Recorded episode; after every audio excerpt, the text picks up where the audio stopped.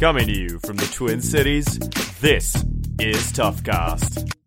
And you are listening to Duffcast, everybody. My name is Notch. My name is Jeff, This is the second time we've recorded this episode, Jeff. and this is also the fourth intro we've done too. So to recap, the first time yesterday we tried this, we both have been really tired this week, and so we're giving it a whirl. This is day two of trying to get this, and it'll probably be a shorter pod after all this. The first one he called me Jake, which is my brother's name, so we had to stop. We had to start over. Then we did about a 25 minute segment, and both of us just felt really flat about it, and I made some very I don't know, unexcited comments about Tony Meola, which is totally undeserved given his pedigree, and I actually think it's a great hire. So I wanted to give some credence to that and to the Jacksonville fan base. Then we started it just now, and we had this really weird, "Hi, how are you doing?" And then it was just a pause. You didn't say anything. Well, no, because you said, "How is everybody doing?" So I thought it was like a Dora the Explorer call and response, and so I was waiting for the audience. Actually, unbeknownst to you, I have phone lines now, and I'm waiting for. We're live uh, telecasting this on. Uh, damn, I'm so out of touch. I don't even know like what we would live telecast I mean, on. I guess you could on YouTube. I think they do that still. Yeah, we, we could. We should Yeah. do this. But see, the thing is, if we do it on YouTube, then everybody tunes in now. Nobody listens to the recording later. Right. And that's, of course, that's when the magic happens after the editing. Right? When we- exactly. when we throw in the CGI dragons. I- if if people are listening to us unedited, it would just sound like blah, blah, blah, blah, blah, blah, blah, blah. It's it's the magic of Adobe Audition Yeah. that makes us sound like And this. that's how you solve world hunger.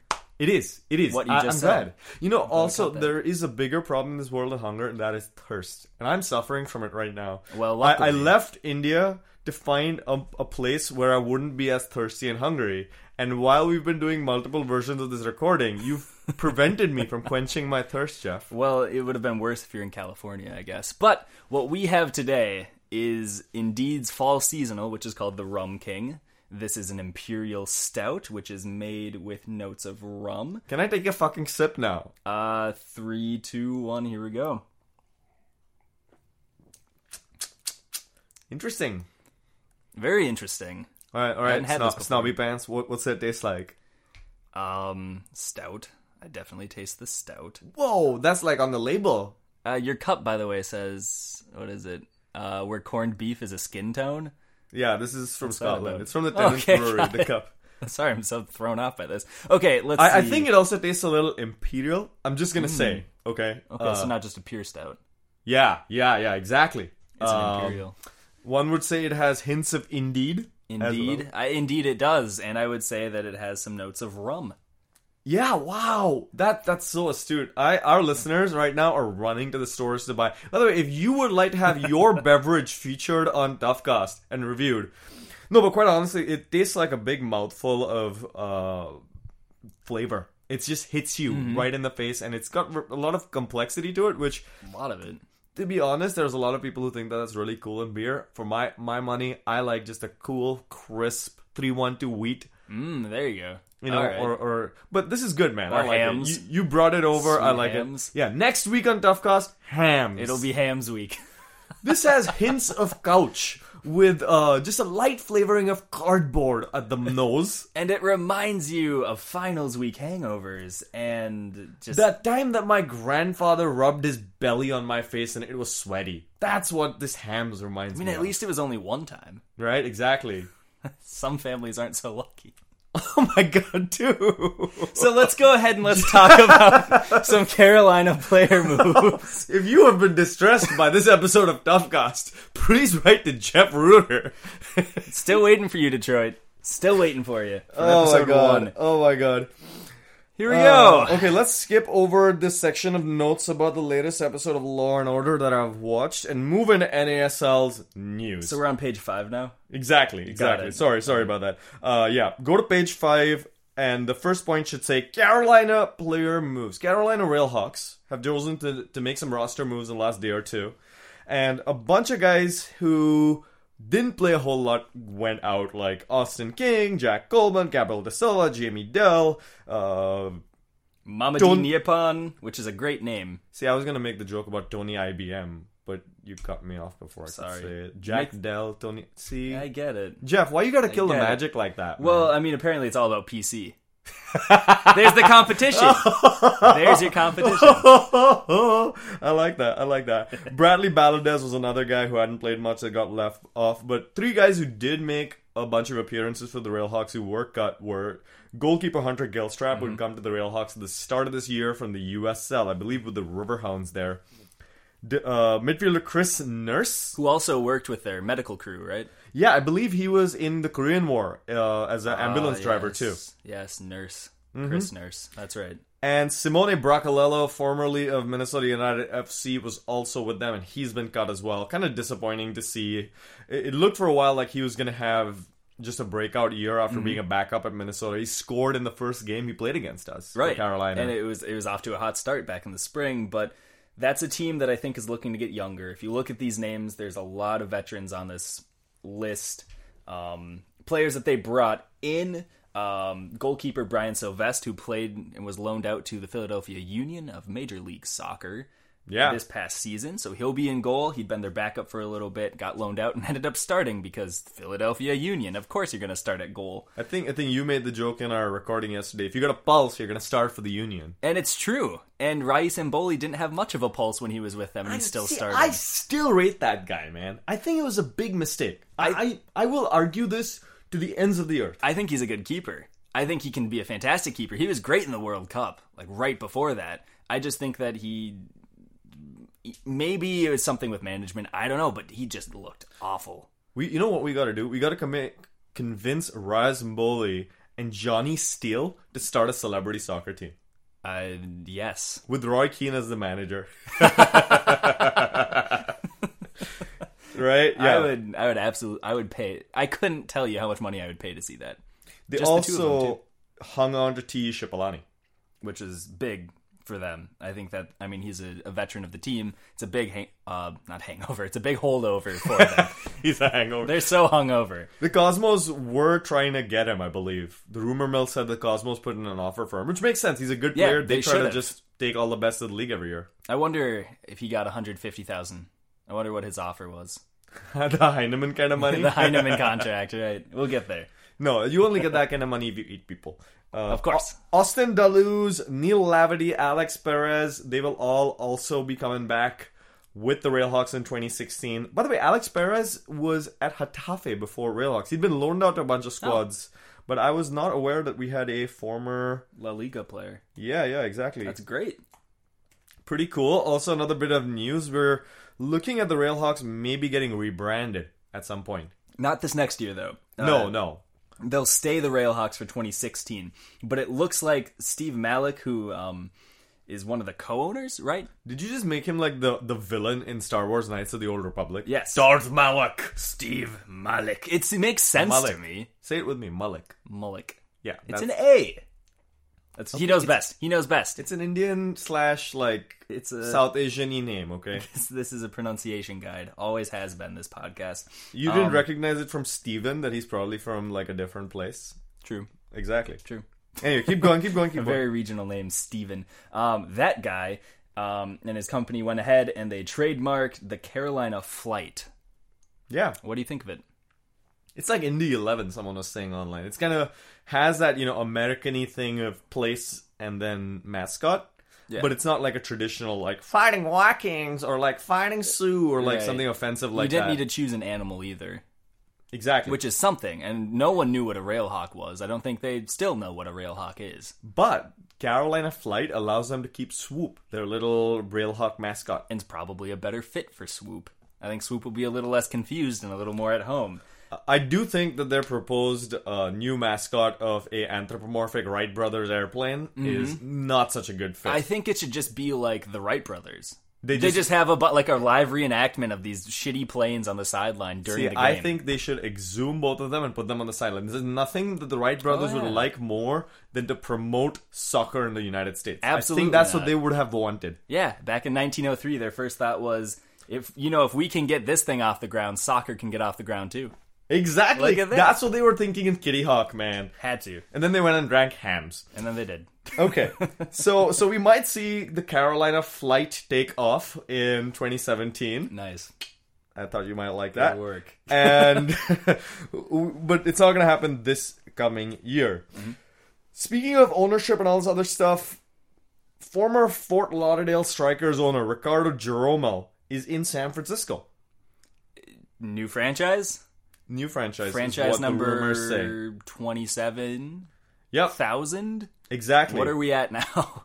Yep, the NASL is now at 83 teams. Mm-hmm. Uh, I believe they're going to have an 84th expansion. Mm-hmm. King Zauron the third of Alpha Centauri K38 is planning an expansion to the year 2082. Ooh, that's a big pickup for the league. I think so. I think, although the travel cost for Edmonton will be huge. You know, that'll be bad, but it's bad enough to get to uh, Jacksonville. You might as well fly out to space and see what happens. And I also have to say, I've been concerned about our viewers, the league viewers on Jupiter. I feel that their broadcast deals are just not as good as the ones on Saturn. And it's so hard to connect when you're not even in the same planet of the team that you're cheering for. Right. You know, because like I know that um, Neptune has a huge like supporter section for Fort Lauderdale, but you know how can they get to games? You know, it's hard to travel more than two or three people per single game, or aliens rather. So if you're listening to this podcast, you should invest in warp drive technology, experimental warp drive technology.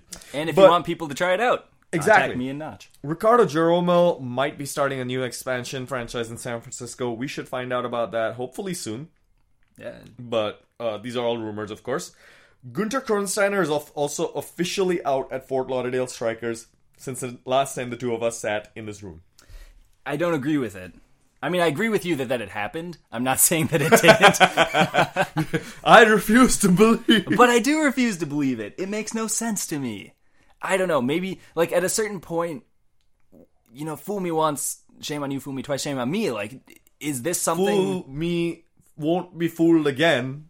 Fool, fools, April Fools. I.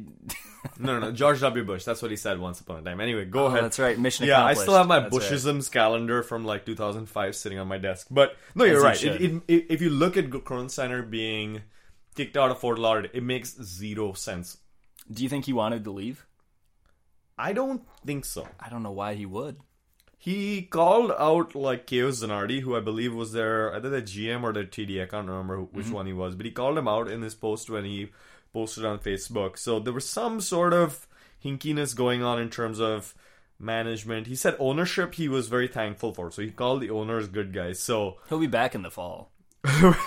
next fall he's We might back. as well just start that bandwagon. No, I mean, whoever they have as the new coach is going to do a great job, blah, blah, blah. But of course he cared. Like, you don't go back to your old post and fight to get the four seed and actually get the four seed and uh, stay very competitive with the Cosmos for about 60 minutes of a game if you don't care about the team. And there were rumors last week saying that Indy were talking to him, and today Kartik actually said that he had a reliable source saying that they just couldn't agree on a deal, and Indy might actually bring in former San Antonio coach Tim Hankinson, the guy who had taken them to the championship Yeah, yeah, yeah, yeah. in their first year. So That's a good direction for Indy. I, I, I well, Either way, there's just some getting an people who've got legitimate beef with that issue idea Okay. about Hankinson. But the point is, I think Kronsteiner would have been a good pickup for for Indy Mm-hmm. uh, because he's, I mean, he makes mountains out of nothing for teams. That's true. He might also be a good guy for a team like Rayo to pick up because he can. he- He's got a good relationship with fans, and again, I don't know how much money they're planning to blow their first year on a squad. Yeah. Although speaking of which, Grant Wahl revealed in his article about Jacksonville's new coach that Jacksonville Armada had the second highest payroll of any NASL franchise in 2015. Wait, what? Dude, Is that real? they finished dead last. Second highest. Only the Cosmos spent more than Armada. Can you believe that? no. No. Where? Who? Exactly, right? What? I- well, th- the hint might be Marco Flores. He might be one of the guys. Also, I bet like Miguel Gallardo charged like a hundred thousand per blunder or something. Probably, and then that exponentially raises itself. I'm pulling up their roster right now. Um, our favorite uh, level-headed Buddha, Al Hassan Keita. He might actually be one of the guys. Actually, He might be, yeah. Um, Mechack Jerome wouldn't be. He played six games. Pascal Millien. Yeah, I'm looking at the people who played 20, 25 games. It's, I mean, and- it's, it's see, but this is why we actually need player salary, so we can tell like Mm-hmm. how is a team like Jacksonville, who criminally underperformed, yeah. They didn't where even are they get a- spending their money? They didn't get a single like they averaged less than one point a game in the fall. Yeah, that's Yeah. atrocious. That's and how awful. how did they how did they spend so much? I don't get it. I really don't get it. I think we need more wage transparency in U.S. soccer in general. well, I mean, and- MLS, the player union will release salaries twice a year. It's not a running list, so if you hear like Amobi Okugo gets traded again because he gets traded every year for some reason, I think he's wicked talented. Not the point. He gets traded again, and they're going to give him an extension. You don't know his contract for four months, and then you see he makes like two hundred thousand or whatever a year, or some number. I think he's at six digits now, but you don't know that for a while. Whereas in NASL, you never get that number. You never do, and and this, you know, you might have heard on the on the podcast where Neil Morris, Kartik, and Brian were on Mm-hmm. that episode. They were talking about how player salaries are getting inflated. This has been a big topic for Yeah. kind of the NASL journalists over the last month. That there is something of a spending spree, and I was hesitant to believe that, but this piece of news really is just, is scary, man. Well, maybe they're just at the forefront. They're an expansion team. And it was only three years ago where a player who was on an MLS roster, an NASL roster, could could not live just off their soccer salary. Yeah. If you looked at it. And so maybe their thought was every player is going to have a base salary that's a little bit higher than the rest of the league, so it's a living expense, and then they'll commit more. I'm Sure. just throwing shit at the wall and seeing what sticks, but it makes sense to me. Well, That would. Let me put it this way: I can understand. Again, we don't know what all these payrolls are. Right. Who knows, right? Right. It, I mean, we might be talking about the Cosmos spending one thousand dollars and Jacksonville spending four hundred, Right. And then Minnesota and everyone else being three hundred and below. We don't know what the true. proportions are, the amounts, Mm-hmm. so we can't say anything about that. All I'm saying is that what killed the old NASL is that. The player salaries got out of control. Everyone wanted to spend more and more and more and more. If the new NASL gets into that kind of fight, before they have a strong full paying broadcast contract before they have Right. companies fighting for their sponsorship Right. It. Mm, the only thing that I think could work well compared to the old NASL model is that, well, first off, compared to the 70s and 80s NASL model, you're looking at which player can we get, which retiring world class, World Cup champion player can we get? Uh, Beckenbauer, Pele, etc. And so then you're hoping for tickets and revenue. Whereas now, I mean, Raul, fantastic player, but it wasn't necessarily a Pele signing because the players that are going to be those huge draws are going MLS. So I think where NS- NASL could get their big bump would be if they have their base salaries be a little bit more competitive and higher even than the MLS mm. base. And so that they're getting a lot of those like squad players and the players would be your 9th, 10th, 11th starters in a typical roster to suddenly be, you know, your cornerstones in the NASL. That would be a big move. that's a really interesting way to kind of put it. Um I don't think that's the case. probably not but i mean it's interesting But to it's think that you know if if you do something like that you get more of the competitive us domestic players coming onto nasl hmm.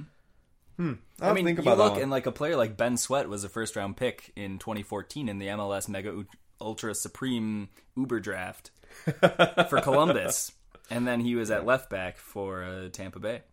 True. The year after. Freddie Adu is the next Pele, and now he plays for Tampa Bay Rowdies. More on the Rowdies in a little bit. Yeah, true, exactly. Uh, That's true. We should actually talk about, you know, we've talked so much about Jackson. We should talk about their big announcement that happened yesterday, which is that Tony Meola is Mm-hmm. their new head coach. You referenced that before. Yeah. And he brings with him a wealth of contacts in U.S. soccer. He already actually signed an assistant today. Let me pull up who that was. Um, I think it's a great signing. What do you think? I, I mean, he's unproven as a head coach. That's where my hesitation comes in. But from the standpoint of it gets people who might have otherwise thumbed their nose at Jacksonville, but are U.S. fans or might be lured in by the fact that ex World Cup goalkeeper comes to you know Yeah. local Jacksonville team. It'll get some of that buzz, which is the same thing with Nesta, right? Nesta, Alessandro Nesta, Miami FC's head coach. He's never coached a team before. He's just famous. But sometimes that's all it takes. Well, it, it gets butts and seats. absolutely. You don't have to win your first couple of seasons. Indy's shown that to have butts and seats and have something that kind of consistently is able to produce at least survivability income. You know, And Jacksonville's a team that I mean, it's their second year this coming year. They Yeah. can they can get away with that kind of a signing because there's there might not necessarily be a championship or bust kind of mode. If you were to see a team like Minnesota, Ottawa, New York, Lauderdale make that signing, you know, and just bring someone in who has no coaching experience whatsoever, that would be a little more questionable. But for a team like Jacksonville, I think that would work out pretty well. Sure, sure. So, so Tony Meola is the head coach at Jacksonville Armada. He had a kind of cool Q and A actually in the evening with fans at a local bar. I thought that was pretty awesome that they did that. I just want to give a call out actually to Mark Frisch, who, I mean, I don't know the man. I ne- I didn't have a chance to talk to him, but everything he does and the way that I've heard Jacksonville fans talk about him seems to imply that he knows what he's doing. And he's a pretty cool guy. I just like the the way that organization is behaving. Now, of course, this is from an outside point of view, from thousands of miles away. So, Right. like, maybe someone from Jacksonville stands up and says he's blah, blah, blah, blah." I don't know, but I'm just saying from what I can see, he's making the right moves and. And in fairness, I mean, goalies on the field have to be leaders. They have to be the one who's forming the wall for you know free kicks, and they have to be the one who's getting their defense in a row and everything. So they're they're seeing kind of some formational shifts on the field as the game goes, and they have to be studying the attackers. So I think it's a logical transition to get someone from goal to coach quicker than say a target forward. I don't know, but I think target forwards bring a different skill set, and now I'm just going to piss off some target forwards in the world. So let's skip it. Let's see. Jim Rooney. Jim Rooney is the assistant coach that he brought in. He coached the USA U17 team, and he was an MLS All Star at one point. And gets mistaken for John Rooney, Wayne Rooney's brother, about course. 50% of the time. Of course. Moving right along, because we've spent way too much time on this topic. I'm pretty sure all of our listeners tuned out. Moving right along to the Tampa Bay Rowdies, who we were talking about, and vacuum cleaner commercials. Tom Heinemann, Ottawa Furies, wonderful, amazing star, uh, super Tom Heinemann, the man with the uh, sideburns of a god, the man who is Jesus walking on the earth again, is now earning 150 grand a year at the Tampa Bay Rowdies. Can you believe that, dude? A guy who had half a good season. Right. Well, he has a skill set that means that he's going to be feast or famine. He'll go seven weeks without scoring a goal, and then he'll get a brace in the uh, soccer bowl. Maybe. right. I mean, that's just that's how like a target for or like a poacher like he is works. You know, he might have 20 goals next year. You know, having Georgi Hristov passing the ball off to him, Freddie Adu lobbing in some of those beautiful um, chip passes that he was showing towards the end of the year. It might be fantastic. It might be a train wreck. We don't know. He's gonna live pretty comfortably though. It is a one year plan, my friend. It is a one year plan. It's always a one year plan. He is handsome though, so you know if if they do need more people for vacuum cleaner commercials, Yeah, no, if you're into like the whole balding afro thing, he's your guy. We've been over this. This is not news. yeah, Tampa Bay people, look out for your kids, look out for your friends. There is a werewolf in town. Mm-hmm. Also, Stefano Pinho, 2015 award winner from the NASL, most number of goals, got apparently an attractive contract offer from Fort Lauderdale from sources, and hasn't no news yet. I hope he comes back, man. I, I think he was really cool to watch in this league. What do you think an attractive contract looks like? Does that mean that they just like sketched like a 1920s pinup model onto the contract and he just said interesting? Uh, you know, I don't see. This is the thing, right? I don't know enough about salaries in this league I, I, to make an informed judgment like that. Like I personally, I don't just don't know enough. I can't. I can't make a value judgment of that sort. I would imagine it's probably somewhere south of Hei- what we saw Heinemann earning, but I have no idea, dude. To be quite we'll see. honest. I mean, honestly, it, it's yeah, it's a waiting game at this point. So who knows? Yeah, yeah, totally. For Uh, sorry. Well, let's talk a little bit more about Ottawa. Um, as expected, Marc Dos Santos left. Uh, he had already agreed to go to Sporting Kansas City as like an assistant slash the head coach of their USL side. So obviously the headline was NASL Coach of the Year goes to USL. Ha ha ha ha ha. take that NASL. Yeah, that was the uh, that was the entire angle by That- the mainstream stupid. media will have you believe. Yeah, That's so stupid, much. man. That's so stupid. I feel like Bill O'Reilly right now being like, and then the the MLS crowd, these insufferable people who Barack Obama, Barack. Hussein Obama has supported this whole time. Yep. They came out. No, but seriously, I mean, like, No, keep this is. I feel like I'm watching the O'Reilly Factor. This is great. the, the, you know, you know, getting away from the conspiracy theories, it was annoying to me though, just to mm-hmm. see the fact that this guy going and getting a job with the best, one of the best MLS operations out there. He's gonna be literally thirty minutes from Sporting Park when he's coaching at Swope Park. Okay, Here's a here's a sneaky theory that I have. Yesterday, after we recorded the first version of this podcast, um, word started to get out that Peter Vermes is being contacted by teams in Europe Yeah. and that there are a lot of teams that want him, and he is not denying interest. And he's saying, you know, of course it's flattering to get this sort of offer, and of course it's intriguing, but right now all my focus is on Kansas City. They have one of the best assistant coaches in MLS with Zavagnin. I think that he would be the one who's promoted 1st mm-hmm. but you have to think Dos Santos would be in the running based off of his work with Ottawa. Yeah, I'm, I, I- although I gotta say, when when Dos Santos signed the deal to move on to Sporting Kansas City, his record, Mm-hmm. when you look back, wasn't recently good, and some of that might have been how much Ottawa was spending on their players. Right. Okay. Mm-hmm. But when you look at how what his performances have indicated since he had that wonderful year with Montreal, mm-hmm. it's not been so great. It's been mediocre at best. So when he signed the deal, he was on the rise for the first time in several years. You got to So- cash in high. Yeah, exactly, exactly. So it's it's not NASL coach of the year goes off to become head coach in USL. Mm-hmm. It's NASL coach with decent but mediocre results goes on to take phenomenal position that could lead to big things in the future with MLS team. Right. And with one of the most well run MLS teams Exactly. that the league has.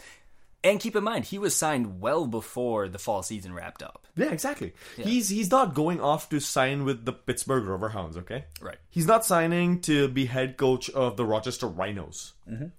All right, call Or me when Chattanooga. right. Oh, oh, There's your Garber for the fucking day. Garber. We'll get to We'll- that. we'll get to that We'll get bit. to that a little bit. But no, call me when Manny Lagos goes off and signs with uh, FC Cincinnati. Okay. Sure. Call me when Gio Savarese goes off and signs with uh, the Austin Aztecs. Yeah. Do me do me a favor and go do that. All right. Yeah. That's all I'm saying. I'll put you on speed dial. All right. Do all right. still do that? Anyway. Um, so then they actually hired his replacement. Ottawa did. Ottawa did. Who did they sign? Paul Dalglish. Oh my God! The, of the Fighting Dalglishes of Liverpool. Don't you all know? Yeah, no, he's for, he's a Scottish forward. He played for the Houston Dynamo for a swan song of 11 games. He also played for Newcastle, Norwich, Blackpool, while all three teams that are in the relegation zone at certain times of their existence were in the Premier League. So he has Premier League experience. Yay, America cares. Um, he managed the USL's Austin Aztecs that we just gave a glowing review of in the last segment. Um, he was their coach from 2012 to 2013. They won the league in 2013, and then he came back in 2015. He was the assistant for Real Salt Lake during Jeff Cassar's first year after taking over for Jason Kreis in 2014, and then he headed back to Austin.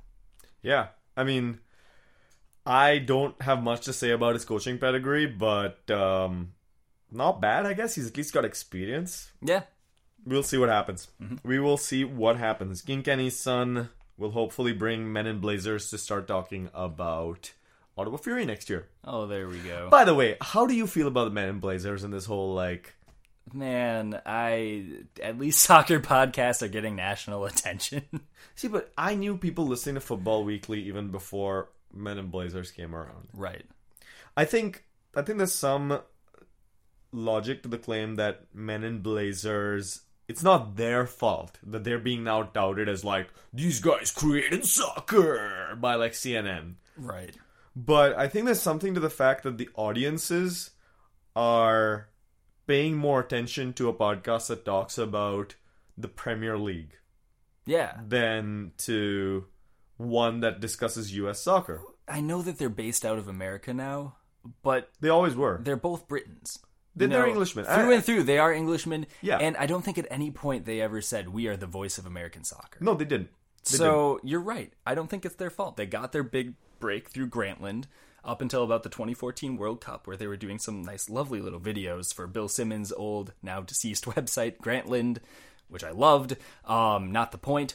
You know, and they would have their podcast through there, and then they got picked up by NBC Sports, and that's when their really big national swarm started. They've never really said, we're going to build the groundswell for U.S. soccer. And I think if you're giving that sort of an expectation and you're not listening to, I mean, things like Soccer Morning, you're not looking at publications like Howler, what have you, you know, these national US based, US centric publications, those are more the ones that if they suddenly were saying, but all we care about is Greg Vardy and how Leicester City is on top of the Premier League. If those publications started only writing those pieces, yes, that becomes a bit of a sellout, that becomes a bit of a problem. However, Men in Blazers never really said that they were going to do that, and so then expectations are to blame. I think it's just the fact that their listener base, rightfully or wrongfully, at least from perception, represents those annoying Euro snob kind of stereotype that US soccer fans have built up about people who just don't support US soccer even though they're soccer fans. Right. And so that's where I think a lot of the hate for Men in Blazers online comes from. So anyway, let's leave it at that. They're not even probably discussing a lot of NASL stuff on their show, let alone MLS. FC Edmonton, some news, Yeah, breaking news. this from six minutes ago. This actually came out 10 minutes ago. I was on Twitter trying to find out who Tony Meola signed as an assistant coach. And uh, Steven Sandor, who is a, according to his Twitter profile, and I've actually, like, I, I follow him on Twitter, but he's an award winning editor, Avenue Edmonton, author of booky Things, writer of Magazine. Steven Sandor is one of the like most longtime Division Two journalists, probably the best Canadian soccer journalist out there. Mm-hmm. He is the color commentator on FC Edmonton broadcast. The man is awesome. He's been on to United fans too. So Mm-hmm. He's legit. follow him on Twitter if you aren't doing so. at Steven Sandor. Sand or pretty much. Um, he tweeted about 10 minutes ago that hashtag FC Ed, so FC Edmonton. I'm doing some sleuthing here. Edmonton is expected to announce some player signings tomorrow. So obviously they're gonna sign Stefano Pinho For gonna be- $500,000 a Pele is actually coming out of retirement. Of course. Uh, Pablo Campos has decided to sign for them. In fact, the entire Minnesota United squad is gonna wear blue next year at FC Edmonton. One of those three players I actually think I could see. Who? Pablo. Not Pele. Pablo, yeah, we don't we don't know if he's gonna come back to Minnesota. So We don't know. He's out of contract right now. hopefully for Edmonton's sake, Lance Laing is in there. But Yeah, I hope so. I thought I'd heard some grumblings toward the end of the year they were working on a contract. let's move on from one set of vague tweets to another. Rayo OKC. A bunch of rumors about them came out a couple of days ago. Some people who are well connected saying it's amazing, it's going great. Some people who are well connected saying it's gonna be awful, they're gonna die. Uh, truth somewhere in between, probably. Who knows? Well, to quote Chuck Norris in Dodgeball, let them play.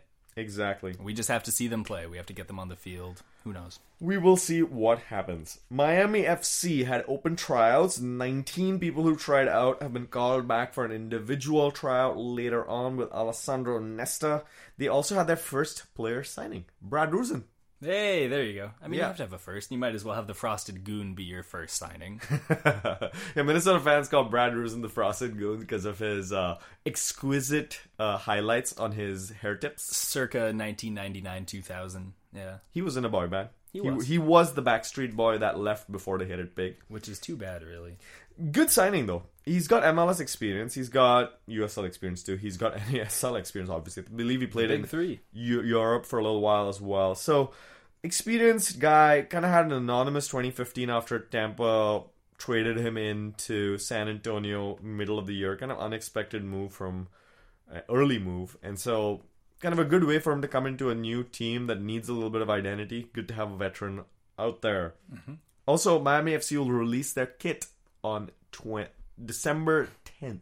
Just in time for the holiday season. They also announced their kit, their kit manufacturer. It's going to be Macron. Mm-hmm. believe they make what Aston Villa. Aston Villa, yeah, yeah, yeah. So, A couple of other teams in Serie A too. So so they've made some kits. You know, it's good. It should be a good direction. yeah, Something different. Who knows? exactly. We'll see what happens.